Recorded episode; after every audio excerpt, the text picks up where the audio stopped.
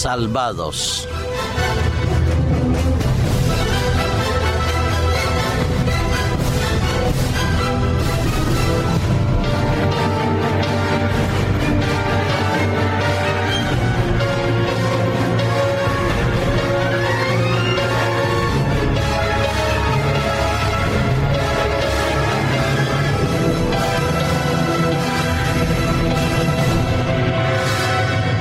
La empresa promotora de viajes turísticos y de hermosos paseos en barco Costa Cruceros, en estos últimos dos meses se ha visto confrontada a dos accidentes, dos fallos en sus buques. Recordamos lo que pasó hace mes y medio en el famoso Costa Concordia, que fue propiedad como sea de Costa Cruceros, que frente a aquella isla italiana de Giglio dejaba 25 muertos y 7 desaparecidos después de esa huida patética del capitán del barco. Una situación que nos conmovía cuando veíamos la cantidad de personas que se lanzaban al mar buscando cómo poder salvarse y cómo ese, ese rescate también un tanto azaroso se veía. El mes y medio más tarde, esta vez es un incendio en el otro buque, en el otro crucero, el Costa Alegra. Este lunes se quedaba sin electricidad y estando a la deriva del Océano Índico, tenía que hacer un llamado de auxilio para que pudieran venir a rescatarlos y poder salvar al personal, a la tripulación y a los turistas que viajaban ahí, 627 turistas que se encontraban en la embarcación y que se veían eh, con el peligro de que ese naufragio terminara en una tragedia, quizás recordando la del Costa Concordia y posiblemente en la mente de muchos existían otras tantas tragedias que se han vivido en el mar por fallos mecánicos, por tormentas o por accidentes inusitados en el mar. Lo cierto es que el Costa Alegre ha llegado al puerto, al archipiélago de las Seychelles, a la isla de Mahé, que es la mayor de este archipiélago. Han llegado.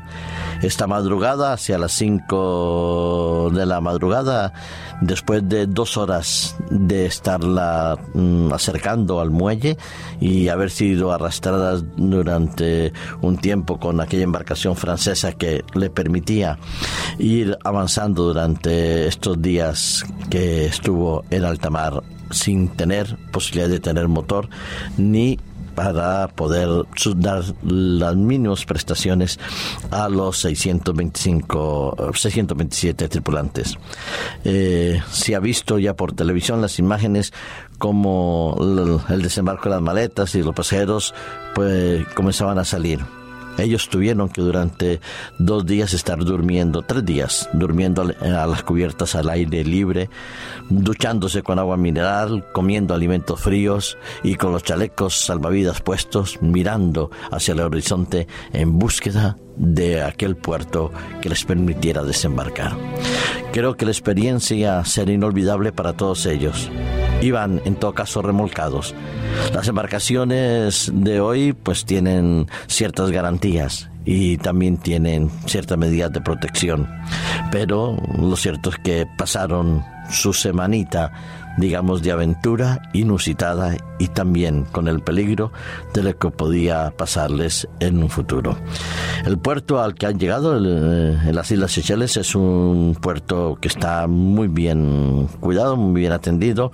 Los personales de la Cruz Roja, los gobernantes de las Islas Seychelles como representantes de cada país, de los tripulantes y de los pasajeros, van a, recogerlos, a atenderlos y a darles aquello que necesitan para que puedan continuar su viaje o regresar a los países.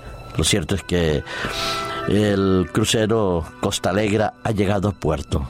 Se puede decir con alegría que todos están salvos, que no se perdió ni una sola vida y que de los 627 de turistas, 376 han aceptado la oferta de continuar vacaciones.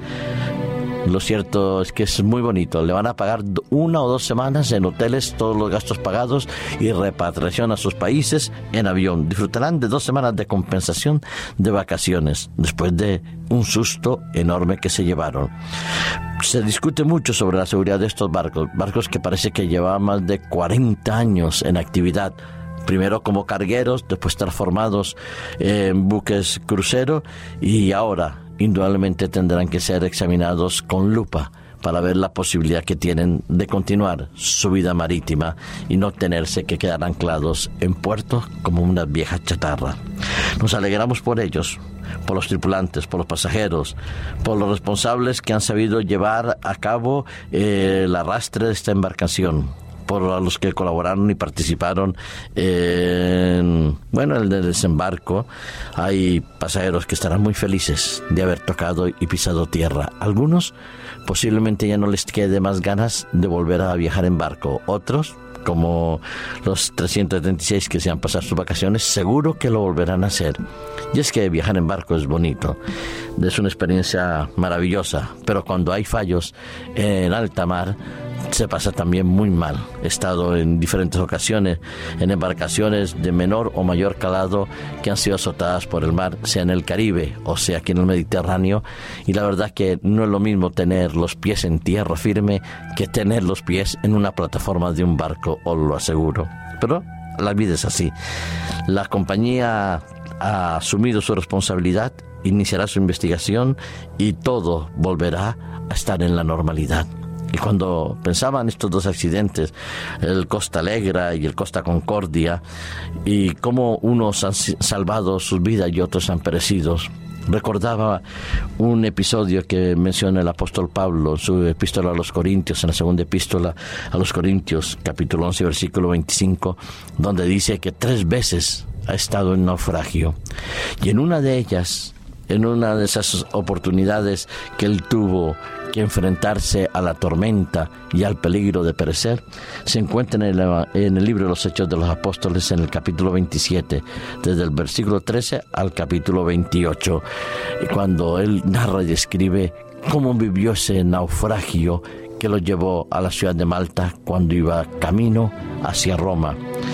En aquellos momentos, 14 días de tormenta, 14 días de estar perdidos en el mar sin saber a dónde ir porque el viento era demasiado fuerte, las olas eran demasiado duras, las personas no habían comido. 14 días padeciendo y sintiendo absolutamente pánico aquellos avesados eh, navegantes pero también hay que reconocerlo que en un buque de carga muy particular la mayoría de los pasajeros eran reclusos, presos, que iban a ser trasladados de un sitio a las cárceles de Roma. Y en ese momento, entonces, eh, el apóstol Pablo trata de animar a la tripulación. Le dice que no tengan miedo. ¿Y por qué razón no tiene miedo? Porque lo dice en el versículo 23 en adelante, porque en aquella noche un ángel de Dios al Dios que él servía, le había dicho, no temas, es menester que comparezcas ante el César y mira que Dios te ha concedido todos los que navegan contigo.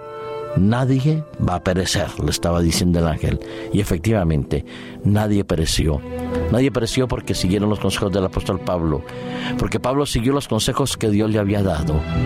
Y yo, querido amigo que me escuchas, me pregunto, no estamos en un barco como navegando por ningún alta mar, pero la vida es como un viaje en alta mar.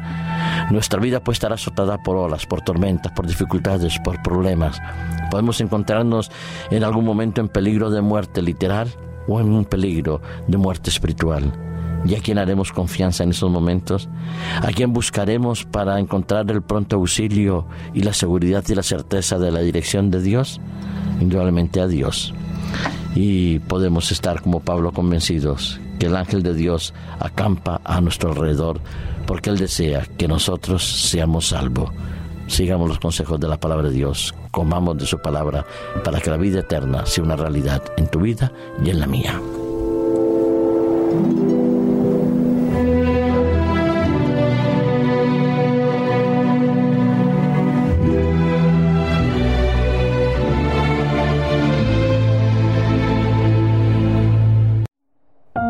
Producido por hopmedia.es